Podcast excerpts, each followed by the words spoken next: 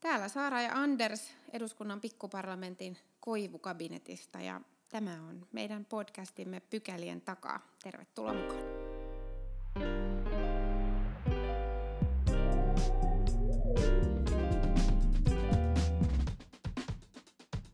Mennään ensimmäiseen pykälään. Meillä on vieraana tänään Anu Partanen, toimittaja ja kirjailija.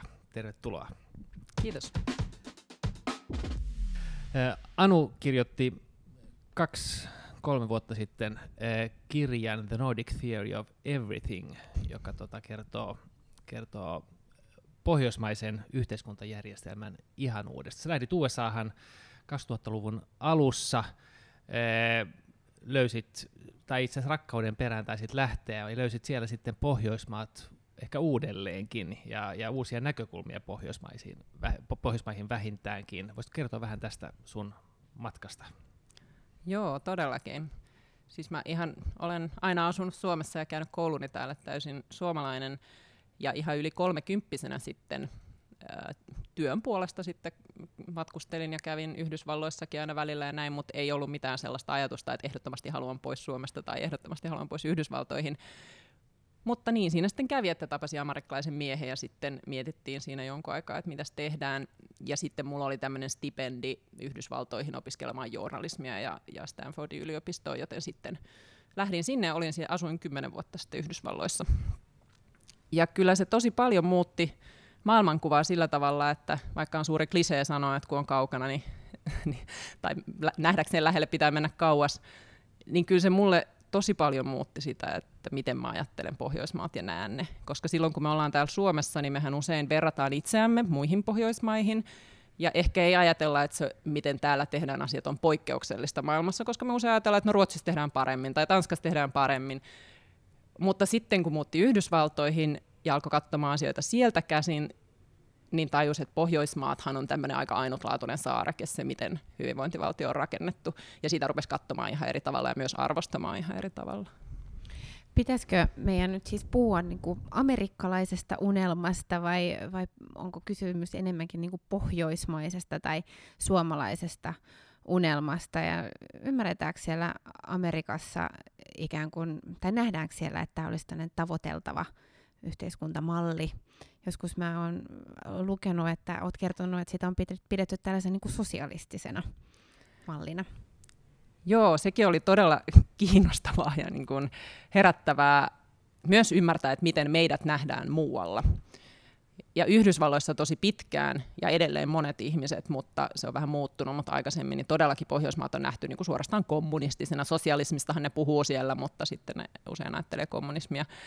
Ja se pohjautuu varmaan aika paljon sellaiseen vanhentuneeseen käsitykseen, että on ajateltu Neuvostoliittoa ja Itä-Eurooppaa ja ehkä niitä aikoja, jolloin Yhdysvallat oli rikkain ja vapain ja aina edellä kaikkia muita maita, ja Suomenkin oli pitkään köyhä maa toki ja tosi sulkeutunut ja erilainen, mutta siellä Yhdysvalloissa ehkä se kuva ei ole ihan niin kuin ollut päivittynyt, että millaisia Pohjoismaat on nykyään.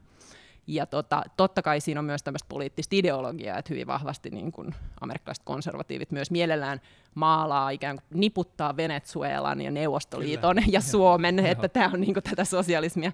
Mutta tämän lisäksi niin tilanne on kyllä hirveästi muuttunut paljolti sen takia, että viimeisen ehkä 10-15 vuoden aikana on alkanut tulla tällaisia kansainvälisiä vertailuja, joissa vertaillaan maita, niin kuin mekin tiedetään, että koulutuksessa Suomi on korkealla tässä PISA-tutkimuksessa. Ja eri elämänalueilla, yhteiskunnan eri alueilla, ja niistä amerikkalaiset on yhtäkkiä huomannut, että he ei olekaan aina ykkösiä, vaan monessa muussa maassa on. Ja nythän siellä on niin kuin hyvin vahva vasemmisto, joka haluaisi Bernie Sandersin johdolla tyyppisesti tämmöistä pohjoismaistyyppistä yhteiskuntaa enemmän. Joo, jos on erikäistä, ne puhuu, tai tietty osa yhteiskunnasta puhuu pohjoismaista sosialistisena yhteiskuntana, ja kuitenkin sana sosialismi on sellainen, mitä Suomessa nyt ei tietenkään meistä käytettäisi, mutta se on muutenkin täällä niin kuin kohtalaisen niin kuin negatiivisessa valossa pidetty sana. Kuitenkin USAssa voi tehdä aika kovaa poliittista karjääriä käyttämällä sitä ihan niin kuin ylpeydellä. Että kyllä Bernie Sanders ilmoitti olevansa niin kuin demokraattinen sosialisti, ja Alexandria Ocasio-Cortez niin käyttää tätä nimikettä. Että se on tavallaan äärimmäisen niin kuin leimallinen, että käytetään mielestä niin kuin väärässä merkityksessä, kun puhutaan pohjoismaista, mutta sitten kuitenkin sitä käytetään niin kuin ylpeänä, ihan niin kuin lippuliehuen, ja sillä voi pärjätä aika hyvinkin USAssa. Joo, tämä on musta myös semmoinen muutos, että sehän on ollut tietenkin niin kuin kylmän sodan perintönä ja muuta, niin leimallisesti hyvin negatiivinen ilmaisu, ja edelleen jotkut käyttää sitä.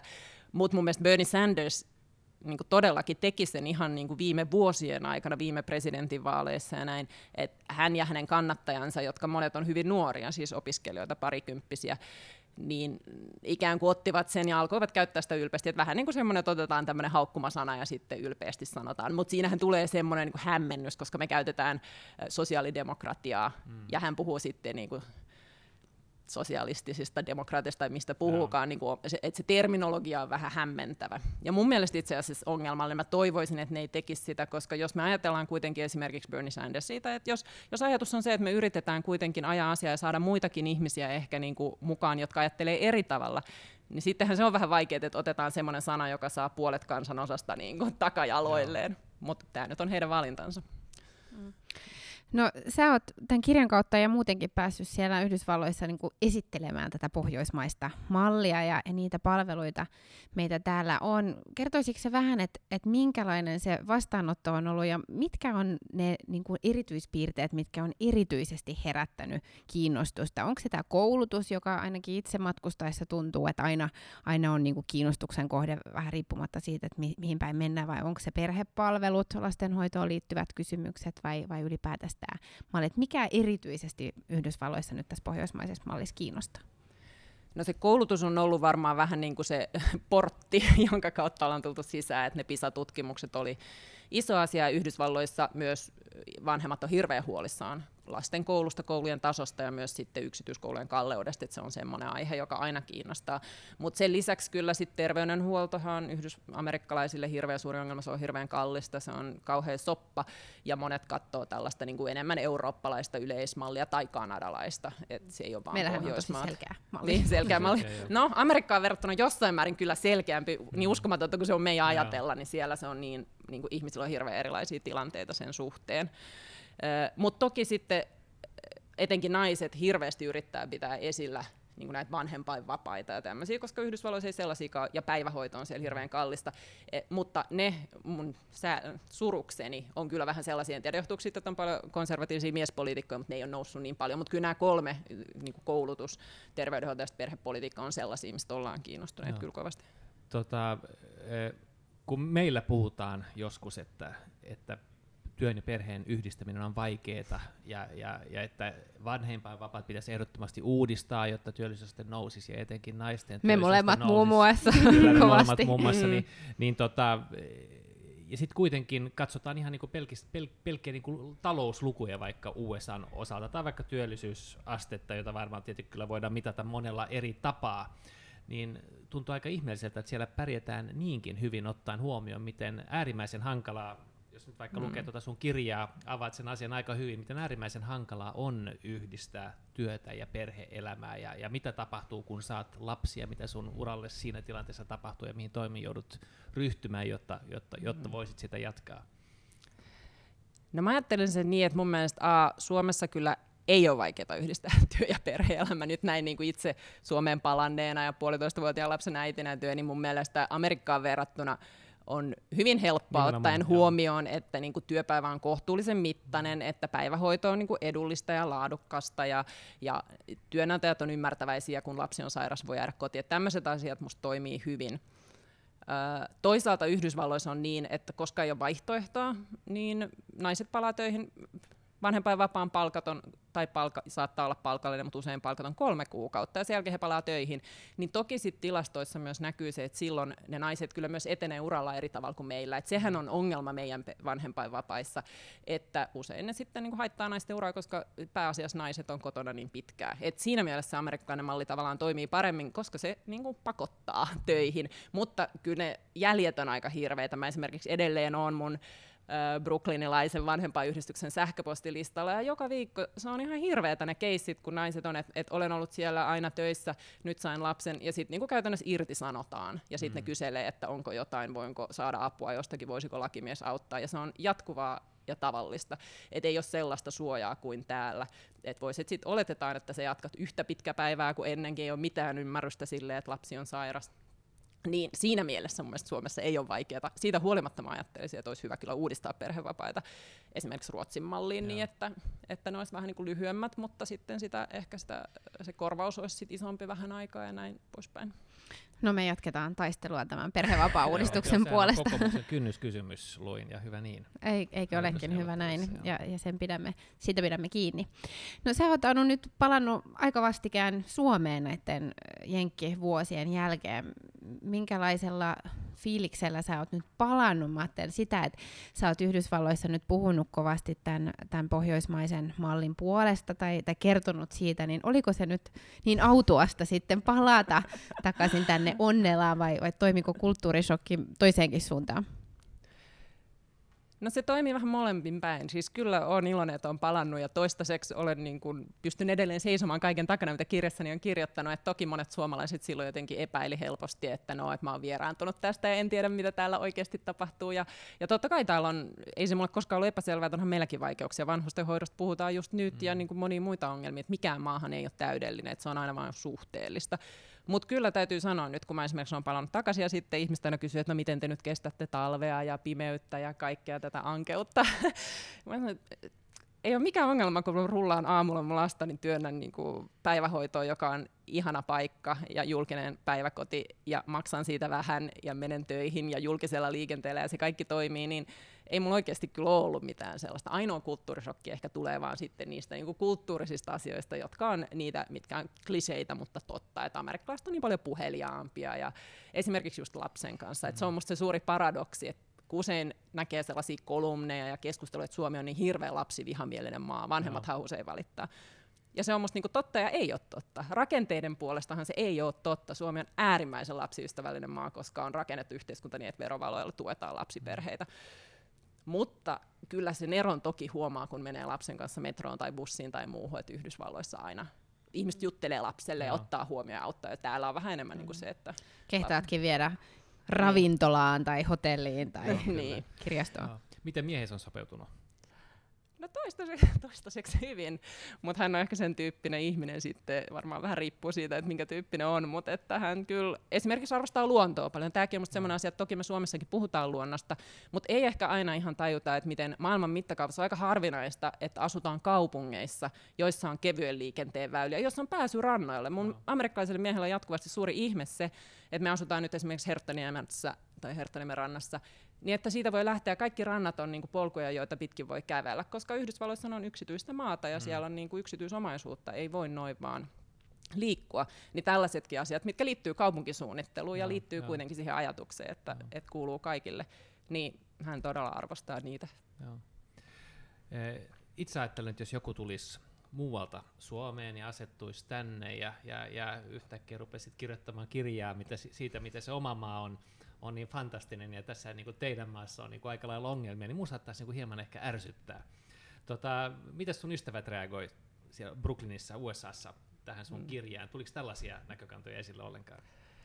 No ei kauheasti. Silloin kun mä kirjoitin niin mä mietin tätä tosi paljon. Joo. Mä aina silloin mietin jotenkin sitä mun äänensävyä, että mitä mä sanon, että mitä mä itse ajattelisin aika juuri, jos ulkomaalainen miettisi. Niin no näin mä niinku yritin, koska mä jotenkin itse ajattelin, että mun mielestä olisi itse asiassa todella hienoa, jos joku maahanmuuttaja kirjoittaisi Suomesta kirjan. Joo. Ja vaikka toiskin niinku epäkohtiin mä aina ajattelin, että jos mulla olisi semmoinen olo, että tämä maahanmuuttaja on niin kuin tavallaan asettunut tähän maahan ja haluaa asua tässä maassa ja arvostaa niitä hyviä puolia, mitä siinä on, että mä en halunnut, että se kirja on pelkkää haukkumista. Mutta ehkä toisi niinku esiin, että jotain asioita voisi tehdä paremmin, ja jos musta tuntuisi, että noissa asioita, mistä aidosti voisi oppia, niin sitten mä voisin kuvitella, että sitä lukisi ärsyyntymättä, mutta totta kai se on vaikeaa. Mutta siis yleisesti ottaen niin yllättävän vähän tuli sitä palautetta, että aika paljon ihmiset oli hyvin kiinnostuneita, ja kun ne ongelmat on niin selviä siellä ihmisille itselleenkin, niin enemmän ehkä se oli sellaista, että monet koki, että he sai kättä pidempään, että no niin, katsokaa nyt, meidän täytyy muuttaa tämä terveydenhoito. Toki tuli myös sellaisia vähän niin kuin sellaisia trumpilaisia kommentteja, että me takaisin sinne, mistä tulitkin, mikä nyt ei ole mitenkään yllättävää. No mennään Trumpiin ihan kohta vielä tarkemmin, mutta minua kiinnostaisi kuulla vähän siitä prosessista, koska sehän kirjoitit tätä kirjaa aika pitkän kaavan mukaan, eikö vaan? Että se oli useamman vuoden mittainen projekti. Joo, se on taas sitten Amerikan etu, että usein ihmiset kysyy multa, totta kai ihan ymmärrettävästi kysyy, että no miksi sä asut täällä? No eri syistä totta kai, että eri maissahan on niin kuin erilaisia hyviä puolia, huonoja puolia, ja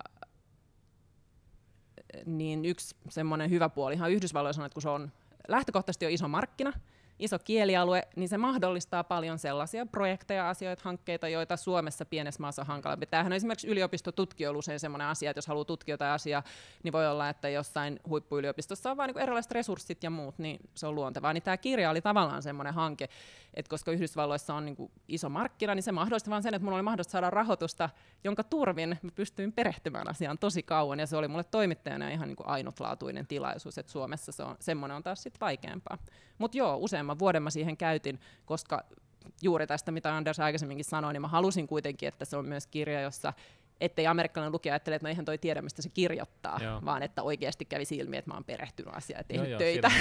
Pitkä lista kyllä lähteitä ja pohdintaa. Mun mielestä liikut hienosti niin kun aika käytännön tasolla, mutta myöskin aika abstraktilla tasolla ja luot sellaisia käsitteitä, kuten The Nordic Theory of Love, joka minusta on aika kiehtova, joka nyt kai yksinkertaistettuna sitä, että Pohjoismaissa ollaan niin kuin itsenäisiä ihmisiä, ja itsenäisyys on tärkeä arvo, jolloin niin kuin myöskin suhteen ei pidä missään vaiheessa niin kuin liittyä siihen, että ollaan niin kuin taloudellisesti riippuvaisia tai muuten riippuvaisia toisistaan. Tähän sitten peilautuu vaikka terveydenhuoltoon ja moneen muuhun asiaan, ja pelautuu myöskin kasvatukseen ja siihen, että miten lapsia pyritään itsenäistämään. Tosi paljon joo, ja tämähän oli itse asiassa alun perin ruotsalaisten tutkijoiden, he puhuivat tämmöisestä niinku Swedish Theory of Love, ja mä sitten yleistin sen, kun se oli mulle niin tuttu, niin pohjoismaiseksi. Mutta joo, he puhuivat just tästä, että kun me usein täällä Pohjoismaissakin ajatellaan, että me ollaan tämmöinen kollektiivinen yhteiskunta, jossa niinku kaikki asettaa joukon edun, yksilön edun edelle, mutta tosiasiassa on tosi vahvasti meidän käsitys ihmissuhteesta ja perheestä pohjautuu siihen, että ajatellaan, että ihmisten pitäisi pystyä olemaan sillä lailla itsenäisiä, että jos haluaa avioerota, niin voi avioerota, tai lapsi voi opiskella sitä, mitä se haluaa, vaikka vanhemmat haluaisivat, että se opiskelisi jotain muuta. Ja monissa muissa maissa ei ajatella näin. Yhdysvalloissa esimerkiksi usein ajatellaan, että on ihan oikein, että koska vanhemmat maksaa vaan lapsensa koulutuksen, niin vanhemmat niin kuin ohjaa, että sinä opiskelet lakia, etkä opiskele jotain muuta. Ja tämä on niin kuin hyvin erilainen ajatus täällä Pohjoismaissa. Ja se näkyy musta myös, mä oon seurannut nyt juuri tätä ajankohtaista esimerkiksi vanhustenhoidon keskustelua. Et totta kai usein nousee ääniä, jotka sanoo, että meidän yhteiskunta on niin kylmä ja hirveä, että meidän pitäisi itse hoitaa vanhempia ja miksi ne laitetaan laitoksiin. No tässä on osa totta toki, mutta kyllähän lähtökohta sit on meillä se, ja monessa muussa maassakin toivottaisiin, että olisi se, että vanhuksen hoidon taso tai se paikka ei ole kiinni siitä, että haluaako hänen lapsensa, pystyvätkö hänen lapsensa, onko hänellä lapsia. Et vanhukset itsekään eivät välttämättä halua, että he on niinku alisteisia lapsille, että lapsilla on valta päättää. Jos lapset maksaa laskut tai jos lapset hoitaa niinku iäkästä vanhempaansa, niin silloinhan lapsilla on tavallaan valta siihen vanhempaansa, eikä vanhemmatkaan välttämättä sitä halua. Ihanteellisessa maailmassa kaikilla on niin mahtavat perhesuhteet, että tässä ei ole mitään ongelmaa. Mutta Yhdysvalloissa näkyy selvästi, että tämmöisistä niinku perheen sisäisistä riippuvaisuuksia tulee sit myös ongelmia niille ihmissuhteille. Ja. Tässä olisi ihan loistava aasinsilta meidän kakkospykälään, jossa me Andersin kanssa tätä vanhustenhoidon tilannetta tullaan puimaan, mutta ei mennä vielä ihan siihen, vaan puhutaan vielä hetki Yhdysvaltojen poliittisesta tilanteesta tällä hetkellä. Sä oot myös Yhdysvaltain kansalainen. Haluaisitko sä nyt Yhdysvaltain kansalaisena vähän kertoa, että miltä se poliittinen tilanne siellä näyttää ja millä mielellä oot nyt Suomesta käsin seurannut tätä kehitystä? No varmaan sitä melkein kaikki seuraa melko masentuneena, siis riippumatta siitä millä puolella on, koska se on niin lukkiintunutta ja kahtia jakautunutta tällä hetkellä, mutta aina voi tietenkin toivoa, että kaikesta tästä hässäkästä jotain sit hyvää nousee, ja kyllähän se niin kun, näin itse, koska olen enemmän tällä demokraattipuolella, niin on ollut myös masentavaa koko sen ajan, kun on asunut Yhdysvalloissa, miten musta demokraattipuolue myös on ollut hyvin hampaaton ja jotenkin hajallaan, ja heidän niin kun se viestinsä, ja he ei ole pystynyt reagoimaan ihmisten ahdistukseen tai tarpeisiin samalla tavalla kuin sitten Donald Trump pystyi omalla tavallaan.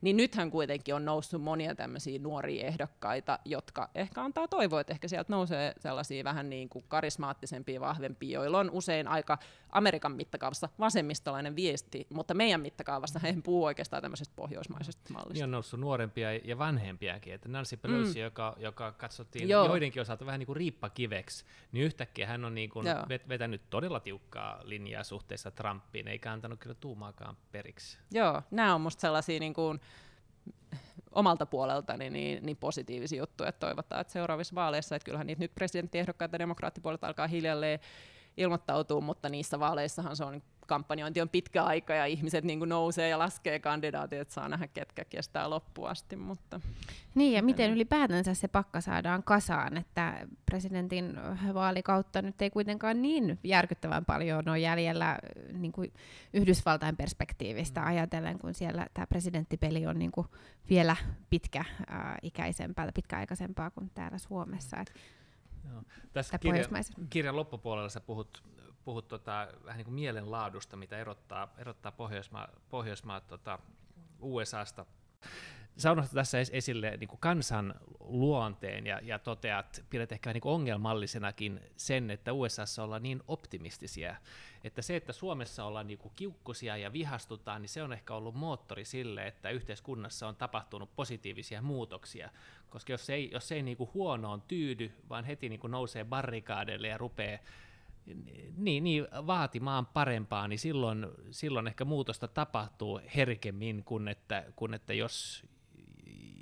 jos jotenkin ehkä olettaa elävänsä sitä unelmaa. Joo, siis näin juuri tämän kanssa mä itsekin ja varmaan kaikki suomalaiset niin kun miettii näitä samoja asioita, kun asuu ulkopuolella, niin välillä kipuilin, koska niin se suomalaisten jatkuva valittaminenhan on tosi rasittavaa usein, etenkin kun katsoo muualta ja ajattelee, että asiat on niin hyviä, sitten länkytti. Mutta samaan aikaan mä usein ajattelin, että se suomalaisten valittaminen kuitenkin musta suuntautuu usein esimerkiksi niihin niin kuin julkisiin palveluihin, minne sen pitääkin suuntautua. Joo. Se on aivan oikein, että kansalaiset valvoo. Et Yhdysvalloissa, nythän ihmiset on vihaisia, ei ole kauhean positiivista meininkiä nyt Yhdysvalloissa, mutta sielläkin on sellainen paradoksi musta, että ihmiset usein niin kuin jotenkin vihaisia, kiukkuisia sellaisista yleisistä asioista, mutta yksityiselämässä niin kaikki on optimisteja ja positiivisia suorastaan niin kuin ongelmallisuuteen asti, vähän niin kuin sellaista harhaista positiivisuutta, minkä takia kaikki self-help-kirjat ja muut myy siihen hirveän hyvin. Ja niin kuin semmoisessa ihmisten välisessä kanssakäymisessä niin vihaisuus on, niin kuin, se ei ole sosiaalisesti hirveän hyväksyttävää, että ihmiset on aina ystävällisiä ja näin.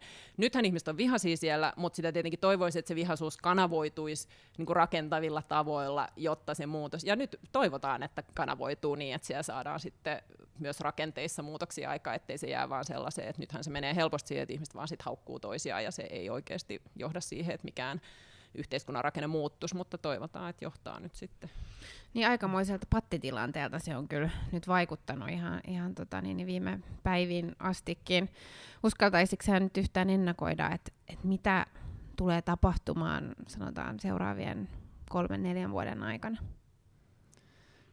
Vaikeahan se on ennakoida kaikki tapahtunut. Kyllä mä nyt uskon, että demokraattipuolue on niin pakko ja nämä uudet kandidaatit vie sitä vasemmalle enemmän ja toivon mukaan niin kuin sillä strategialla he voi niin kuin voittaa ja pikkuhiljaa. Et siellähän tapahtuu, kyllähän niin kuin Obamakin sai aikaan terveydenhuoltouudistuksen, se ei ole täydellinen, siinä on paljon ongelmia, mutta hän kuitenkin pystyi sen tekemään. Et vaikka se aina näyttää siltä, että se on hirveän kaoottista, siellä ei mitään tapahdu ja näin, niin kyllä siellä sitten kuitenkin saattaa niin kuin nyt kähdellä asiat eteenpäin, joten kyllä mä sinänsä ehkä jopa vähän positiivisesti ajattelen, että ehkä tämä nyt demokraatit ikään kuin on herännyt ja toivottavasti, ja Trump on kuitenkin, hänhän voi voittaa seuraavat vaalit ihan hyvin, mutta vaikea kuvitella mun kuitenkaan, että loppujen lopuksi niin kuin tämä hänen, että hän on aika ainutlaatuinen, että toivon mukaan ei ole niin kuin merkki siitä, että tällaiset presidentit ja populistit niin kuin jatkuu tästä eteenpäin. Voin olla väärässä, mutta toivon, että ei. Niin, mietityttää niin kuin ylipäätä sen yhteiskunnan tällainen niin kuin yhtenäisyys, että Suomessahan meillä on hyvin erilainen poliittinen järjestelmä, meillä on paljon puolueita täällä eduskunnassakin ja voidaan olla välillä tosi eri linjoilla asioista, mutta sitten taas löytyy kyllä myös sellaista niin kuin yhteistyötä, että tarvittaessa löytyy vaikka ilmastonmuutokseen liittyvissä linjoissa parlamentaarinen yhteys hyvinkin nopeasti. Et jos vaikka käy niin, että Trump ei ole seuraavalla kaudella presidentti, niin saadaanko porukkaa niin kuin, tai sitä yhtenäisyyttä korjattua, kun nyt näyttää aika rikkinäiseltä meininki niin kuin näin ihan yhteiskunnan tasolla? No yleensä musta Yhdysvalloista tuntuu, että se ehkä minne kannattaa katsoa ja mistä se edistys sitten kuitenkin tulee, niin on ne osavaltiot, koska niillä on tosi paljon aikaa valtaa sopia asioista ja tehdä niin kuin itse. Ja toisaalta osavaltiot on kuitenkin hyvin niin, että Kalifornia ja New York on hyvin vahvasti demokraatteja. Et siellä tavallaan se ei ole kahtia jakautunut tai puolet. Et koko maa on ikään kuin näiden kahden puolueen jakamia, mutta sitten osavaltiot tai kaupungit, suurkaupungit, niin voi olla kuitenkin sellaisia, missä asioita saadaan tapahtumaan, koska ne on enemmän yhden puolueen hallinnassa, joten mä olettaisin, että siellä niin kuin tapahtuu sellaista, mutta sehän voi johtaa vaan kyllä siihen, että osavaltiot vaan eriytyy paljon, että jotkut tekee paljon ilmastonmuutoksen eteen, joillakin on erilainen terveydenhuoltojärjestelmä ja sitten toisille ei, että sehän on tietty se ongelma, että toivoisi, että koko maa jotenkin liikkuisi johonkin suuntaan esimerkiksi ilmastonmuutoksessa, että vaikea sanoa, että se niin kuin Washingtonissa tapahtuva politiikka, niin vaikea nähdä, että se jotenkin nyt tulisi sit hirveän paljon niin kuin terveemmäksi ja jotenkin ystävällisemmäksi ja yhteistyöhenkisemmäksi. Mutta toivon mukaan nämä niin kuin isot osavaltiot niin kuin vetää sit vähän muita osavaltioita mukana. Useinhan on käynyt niin, että sitten just New York ja Kalifornia ja tämmöiset, jotka sitten vähän edistää jotain asioita, niin hiljalleen muut sitten tulee perässä. No, toivokaamme näin. Näihin optimistisiin kuviin. Joo. Kiitos tästä, Anu. Ja kiitos hienosta kirjasta tästä keskustelusta ja onnea tähän suomalaiseen arkeen sulle ja koko perheelle. Kiitos Anu ja tervetuloa takaisin. Kiitos.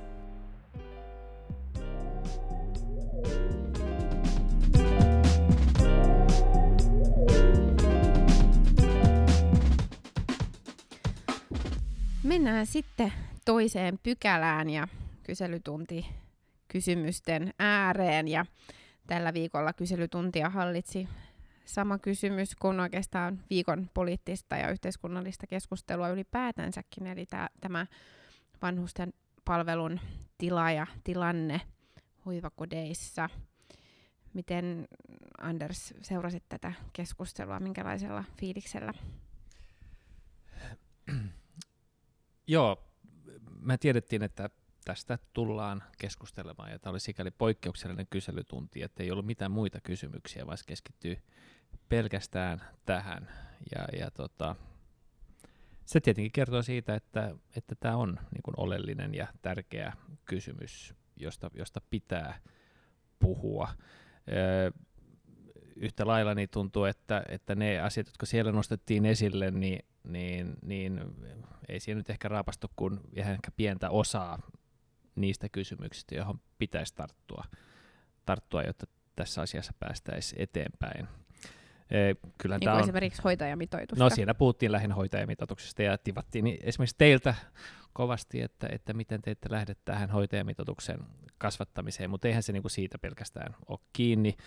Ja yhtä selvähän on myöskin se, että onhan tämä nyt kaikkien puolueiden vika, että tämä ongelma ei ole syntynyt tällä hallituskaudella, vaan se on niin kuin pitkän kehityksen tulos ja nyt on ilmennyt räikeitä ongelmia ja räikeitä väärinkäytöksiäkin, ja nyt pitää katsoa, että millä toimin saataisiin näitä sitten estettyä tulevaisuudessa.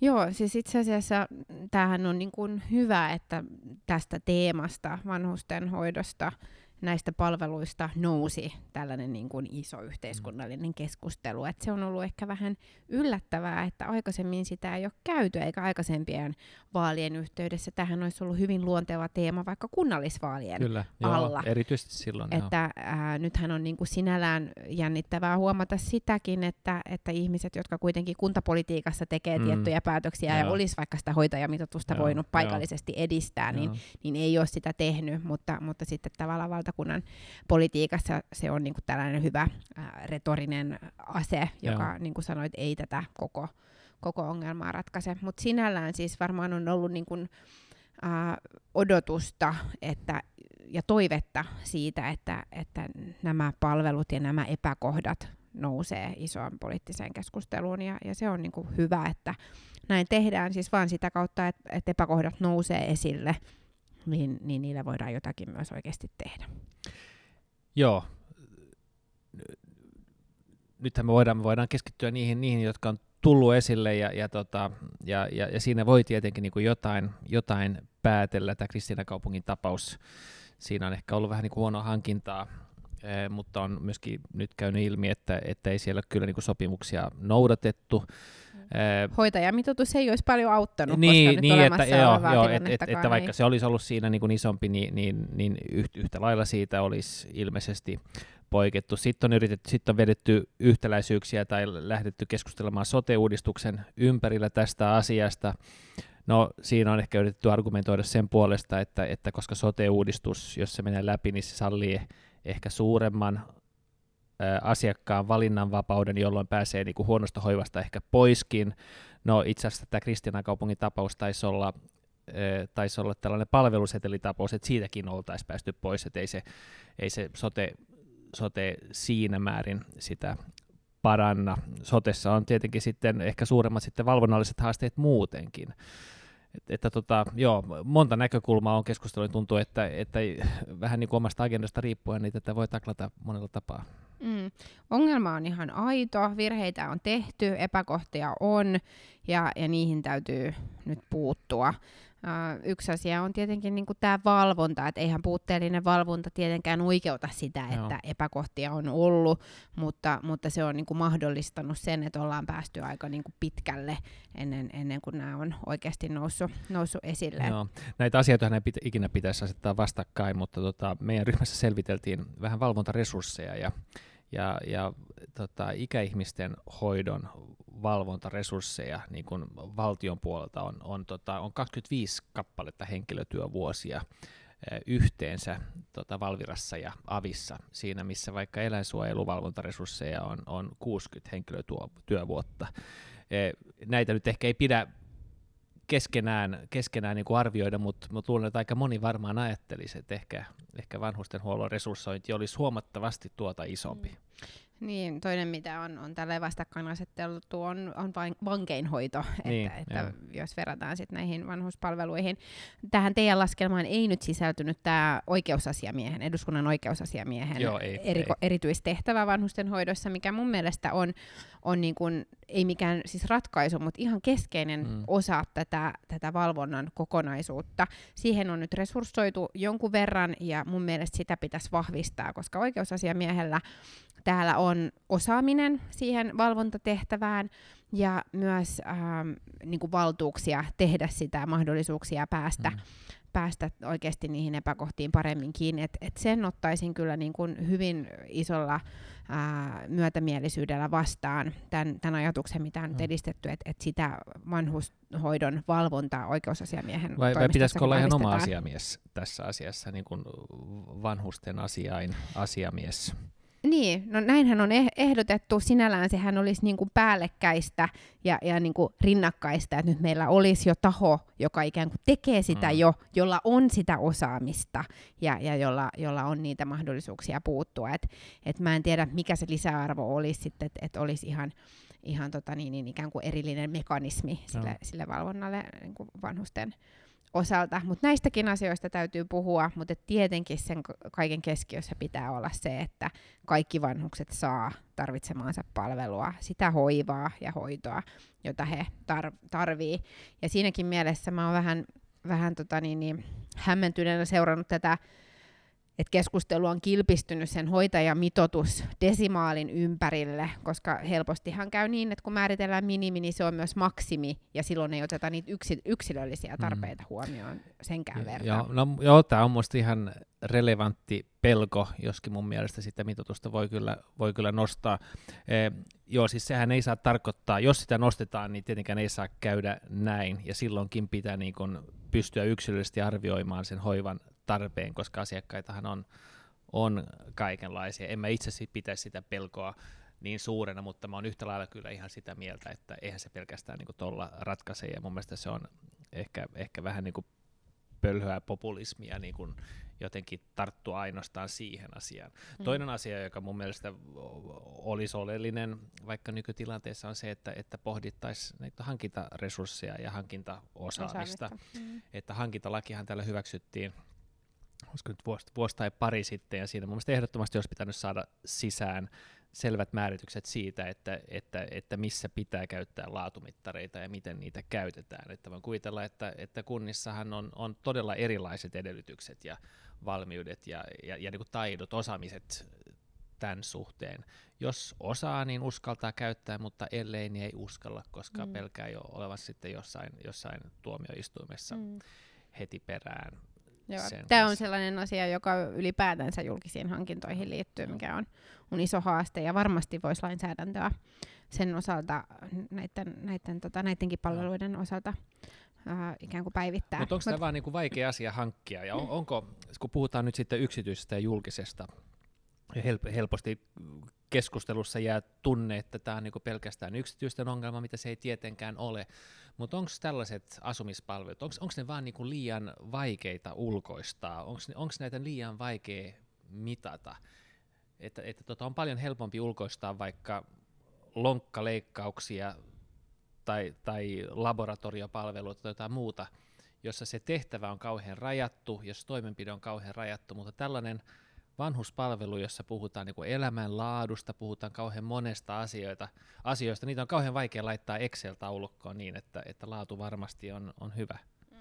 Niin siis keskeistä on nimenomaan se, että hoidetaan hyvin ja sitten, että niitä palveluita katsotaan kokonaisuutena. Ja kyllähän nämä on sellaisia tavoitteita, joita myös tässä sote-uudistuksessa yritetään ratkaista. Et nythän musta tuntuu, että helposti yksinkertaistetaan niin kuin nämä esille nousseet väärinkäytökset ja epäkohdat myös ikään kuin siihen, että ruvetaan asettamaan vastakkain julkista ja yksityistä palvelutuotantoa ikään kuin soten niin kuin lähtökohtana oli se, että yksityistetään enemmän. Mutta nämä ulkoistukset ja nämä kilpailutuksen ongelmat, mitkä on noussut esille, niin nehän on niin kuin vallitsevan mallin haasteita, ja soten kautta on niin kuin mahdollisuus sitä niin kuin edistää just tätä kokonaisnäkemystä. Joo, olisi mahdollisuus, mutta nythän näyttää siltä, että kyllähän ne valvontamekanismit on sotessa aika puutteelliset, kauheasti se on omasta valvonnasta kiinni. Tietenkin tulee se, että voi ehkä helpommin siirtyä pois yhdeltä palveluntarjoajalta toiselle, niin olisi tietenkin ollut Kristiinan kaupunginkin tapauksessa, että kyllä mun mielestä on syytä pelätä, että ei tämä tilanne soten myötä ollenkaan parane. Siellä näyttää siltä, että palveluntarjoajan kenttä niin korkeintaan sirpaloituu, ja kun tiedetään, miten jo pelkästään niin integraatiossa ollaan niin raskaasti epäonnistumassa koko sotessa, niin vaikea ymmärtää, että siinä päästäisiin mitenkään parempaan niin, tilanteeseen. Mua mietityttää se, että kun nykyinen tilanne nojaa jo aika vahvasti yksityisiin toimijoihin, että eihän me pärjättäisi ilman niitä. Niitä on niinku, turha demonisoida, vaan niitä tässä kokonaisuudessa tarvitaan. Mutta nyt esimerkiksi tämän nimenomaisen Esperin nyt jo väistynyt toimitusjohtaja, niin hän oli antanut, oliko nyt pari vuotta sitten, sellaisen haastattelun, jossa hän nimenomaan kertoi, että heidän kasvunsa pohjaa tähän epäselvään, epävarmaan sote-tilanteeseen. Niin, ja heidän niin kuin liiketoiminnalleen on kannattavaa se, että tämä nykyinen epävarma tilanne jatkuu mahdollisimman pitkään. Ja hehän on kasvanut ihan valtavasti. Niin kuin vastaavia esimerkkejä on sekin. Et se mun mielestä niin kuin puoltaisi sitä, että meidän pitää saada nyt oikeasti tehtyä päätöksiä, jotta tämä nykytilanteessa olevat ongelmat saadaan ratkaistua. Varmastikaan ei ole niin, että millään ilveellä me saadaan nyt niinku täydellistä sote-kokonaisuutta, koska tämän mittaluokan reformi ei ole ikinä ennen tehtykään. Mutta että päästäisiin eteenpäin, eikä mahdollistettaisi tätä nykytilanteen niinku vellomista. Joo, mutta siis nykytilannehan ei liity niinku rakenteeseen, sehän ei liity siihen palvelurakenteeseen. Se liittyy muista niin kuin hankintalakiin, kunnallisten toimijoiden ehkä josittain osaamattomuuteen, ehkä väärin taloudellisiin kannustimiin. Ruotsissahan tämä koko hoivan niin kuin yksityistäminen, siitähän oli aika paljon keskustelua tuossa pari vaalia sitten, ja meille mä istuin illallisella, jossa oli Ruotsin puhemies Andreas Norlén, ja siinä niin pohdittiin vähän näitä asioita, ja sitten esitettiin kysymys, että eikä voittoja niin rajoiteta millään tavalla suomalaisessa yksityissairaanhoidossa. Ei mulle edes tullut sinänsä mieleen, että sitä voitaisiin tehdä, mutta tällaisia keskusteluja ja toimia on sitten on Ruotsissa tehty, että pitäisikö sitten niin näiltä niin kuin edellyttää vaikka niin kuin läpinäkyvämpää raportointia, pitäisikö niin kuin pohtia yleensäkin tätä niin kuin verovälttelyn mahdollisuuksien pienentämistä, niin kuin konsernilainojen rajaamista, niin kuin itse asiassa tällä hetkellä tehdäänkin eduskunnassa, että mitä kautta niin kuin lähestyttäisiin sitä, että se olisi jotenkin niin kuin kestävällä pohjalla myöskin niin kuin ne tuotto-odotukset, jolloin ehkä voisi odottaa, että olettaa, että ehkä isompi osa siitä tulosta menisi siihen varsinaiseen hoivaan. Mm. Niin siis nythän puhutaan niinku yritysvastuusta. No yritysvastuusta kyllä. Joka on yksi lempiaiheita. Niin ja mun mielestä siis sille täytyy tehdä jotain. Että tämä jos joku on sellainen ala, jossa niinku ei voi olla tilaa eikä mahdollisuutta toimia moraalittomasti. Eikä missään tapauksessa, tai siis niinku rahastaa sillä vanhusten niinku hoidon niinku erityyppisillä lisäpalveluilla, niin kuin nyt on vaikka tämä Vesvaperi-rulan vaihtaminen 15 € kertaa ja muuta. Ja sitten ylipäätänsä tämä niinku verojen välttely ja niinku kiertäminen, siis sitähän ei pidä sallia. Mm-hmm. Että kyllä meillä niinku on tarkentamista siinä ja meidän pitää aivan ehdottomasti edellyttää yritysvastuuta, siis ylipäätänsä Suomessa toimivilta yrityksiltä, mutta ehkä erityisesti tällaisella alalla, jossa niinku se liiketoiminta pohjautuu ihmisten avun tarpeeseen ja heikommassa asemassa siis oleva. Ajatuksen tasolla se tuntuu niinku todella erikoiselta, se mitä ruotsalaiset nosti eilen esille, siis se, että niinku aloittain määriteltäisiin, mikä on se niinku mahdollinen voitto ja sitä sillä tavalla rajattaisiin, mutta en mä tiedä, ehkä se on ihan mahdollinen keskustelu. Mm. No siis faktahan nyt on se, että yksityiset toimijat on kasvanut, joskin myös niin kuin julkisella puolella, on kasvanut tosi voimakkaasti vanhuspalveluiden alalla viime vuosina, ja siinä on 3 syytä. Ensimmäinen syy on se, että meidän väestö ikääntyy. On siis kasvava joukko ihmisiä, jotka tarvitsee näitä palveluita. Toinen syy on just tämä, mitä hyvin puhuit tästä kilpailuttamisesta, sen haasteista, ja sitten tämä hankintalain kokonaisuus, mikä ei ole ihan niin kuin aukoton. Mutta 3. on tämä epäselvä sote-tilanne. Siis tämä meidän niin kuin epävarmuus näiden niin kuin valtavien palveluiden ja kasvavan tarpeen ääressä, niin se on mahdollistanut sen, että nämä isot toimijat on kasvanut niin järkyttävän nopeasti. Joo, olisiko se kuitenkin niin? Kyllä mun niin kuin näkemys on se, että sotea odotellessa ne ovat kasvaneet, ja kyllähän se nähtiin aika selvästi, miten niin kuin soten odotus ja nimenomaan tämän mallin odotus johti isoihin yritysfuusioihin, ja ne niin kuin kasvatti voimiaan, ja silloinhan ollaan niin kuin helposti siinä tilanteessa, että koko tuo kenttä monopolisoituu, että meillä on 1, 2, 3 isoa toimijaa. Jo nyt niin huomaa, että näillä pienillä yksityisillä hoivayrityksillä on äärimmäisen tiukka tilanne,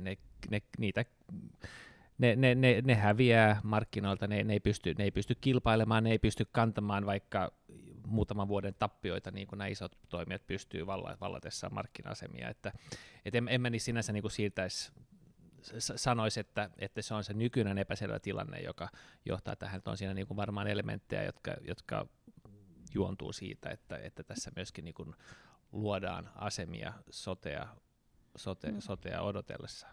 Mutta sote-uudistus tarvitaan sen takia, että saadaan niitä kuuluisia leveämpiä hartioita, siis vahvuutta niille palveluiden järjestäjille, mutta ehkä vielä niinku erityisesti sen takia, että saadaan niitä kilpailutus- ja hankintakriteeristöjä ja sitä valvontaosaamista tarkannuttua. Ja niin että ei ainoastaan niin kuin ole enää tehtävänä kilpailuttaa ja sitten valita ehkä se halvin, mikä nyt on ollut niin kuin se suunta, vaan että on vastuu niiden palveluiden järjestäjänä vastata siitä, että se hoiva- ja hoitotakuu toteutuu ja kukin saa niitä palveluita, joita hän tarvitsee. Joo, ja tältä osinhan sote ei sinänsä muuta mitään.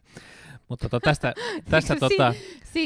siitähän koko sotessa on kysymys. Joo, siis vastuukysymyksethän siinä ei muutu. Hartiat kasvaa, valvonta ei. Nyt sen verran, kun on keskustellut näiden sosiaali- ja terveysvaliokunnan jäsen kanssa, niin tuntuu olevan niin kuin kohtalaisen ongelmallinen ja nojautuu entistä enemmän niin kuin omavalvontaan, mikä on ollut ongelma niin kuin tänäänkin. No, sano Anders vielä se tähän loppuun, että onko sun mielestä toivottavampaa, että tämä niin kuin siirtyy ensi kaudelle ja ikään kuin tämä epävarmuus jatkuu, vai olisiko se nyt hyvä, että me saataisiin niin kuin näitä uudistustarpeita kuitenkin niin kuin edistettyä? Siis uudistustarpeita pitäisi tietenkin saada edistettyä, ja sote olisi ehdottomasti hyvä saada tänä kautena hyvänä versiona läpi. Mutta valitettavasti mun on sanottaa kyllä sulle, Sara-Sofia, että se, mikä tässä nyt ollaan viemässä, niin kyllähän se sinunkin mielestä on aika onneton tekele. No odotetaan, että saadaan lopulliset esitykset vielä eteen. Ja Petterihän antoi teille vapaat kädet tässä itse asiassa hiljattain, että sullahan on nyt täysin omatunnon ja mielipiteen vapaus nyt tässä asiassa. Äänestää joko tällaisen maakuntahallinnon niin kuin väliporrasrakenteen, joka myöskin valtiontalouden tarkastusporukan mielestä tulee nostamaan kustannustasoa, tai sitten ajatella, että ehkä me kuitenkin yhdessä saataisiin ensi kaudella rakennettua jotain parempaa. Minä ja sinä yhdessä. Niin, siitä tulee hyvä. Joo.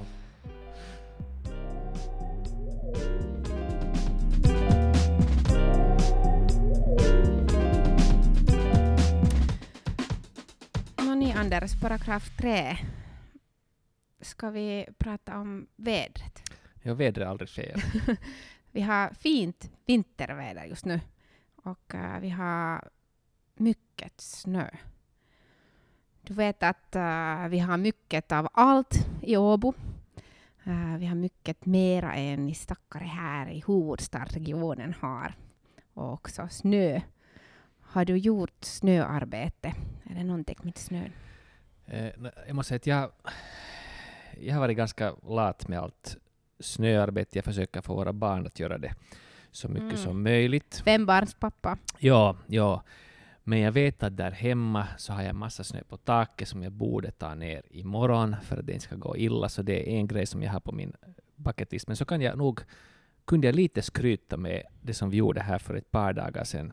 Suomen Latu organiserar en så här snöskulptur.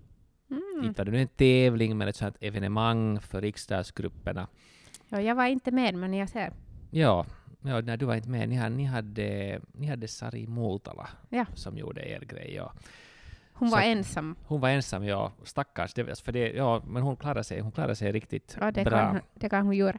Ja. Men jag måste nog ändå lyfta upp vårt bidrag som jag tycker var speciellt fint. Alltså man skulle göra en skulptur som reflekterar riksdagsvalsprogrammet. Så vi gjorde... Programmet, okej. Ja, eller ens politiska linjedragningar kan jag väl tänka mig. Så vi gjorde Mumin Mamma och Lilla My för att Mumindalen reflekterar i det idealsamhälle vi vill ha.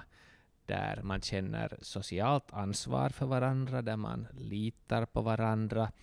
Där man bryr sig om varandra, där man ser på någonting som är annorlunda, som kanske snarare är intressant än skrämmande, och man accepterar det, liksom en positiv grej. Och så är Mumindalen också ett ekologiskt samhälle, för på vintern så använder man ju nästan inte någon energi alls. Så därför hade jag sån. Ja. Vet du att vi också har Mumin i Åbo? Har ni Mumin i Åbo? Är det i Norden? Ja, men nästan. Där, ditåt, ja, visst. Ja, där har jag faktiskt bara varit en gång. Bra. För jättelänge sedan. Välkommen 15 år sedan säkert, ja. Ja, så det. Så att ja, snöarbete. Men det var nog första gången jag gjorde snögubbe eller någonting på ganska många år. Och det är ju lite skamligt. Men att nu är det fixat. Okej, bra. Vad har du gjort? Alltså, måste du skotta snö där hemma alls? Ja, men jag tycker det är bra... träning. Alltså det är ju bra när man har tid för det. För det är ganska roligt för att man liksom ser resultatet. Man kan göra det snyggt om man vill. Och sådär. Men sen när man ska göra det på morgon, när man annars också liksom knappt hinner klä på sig, så är det ett elände. Men jag har inte varit hemma mycket, så jag har inte gjort mycket av snöarbete. Men kanske idag. Men du bor ju ganska nära vattnet, är det inte så? Ja, så du kan gå ut och skida på vattnet. Ja. Och där, liksom jag ska göra det på veckoslut. Ja. Fint, men... Trevligt veckoslut. Vi ses igen nästa vecka. Vi ses. Tack Anders. Tack.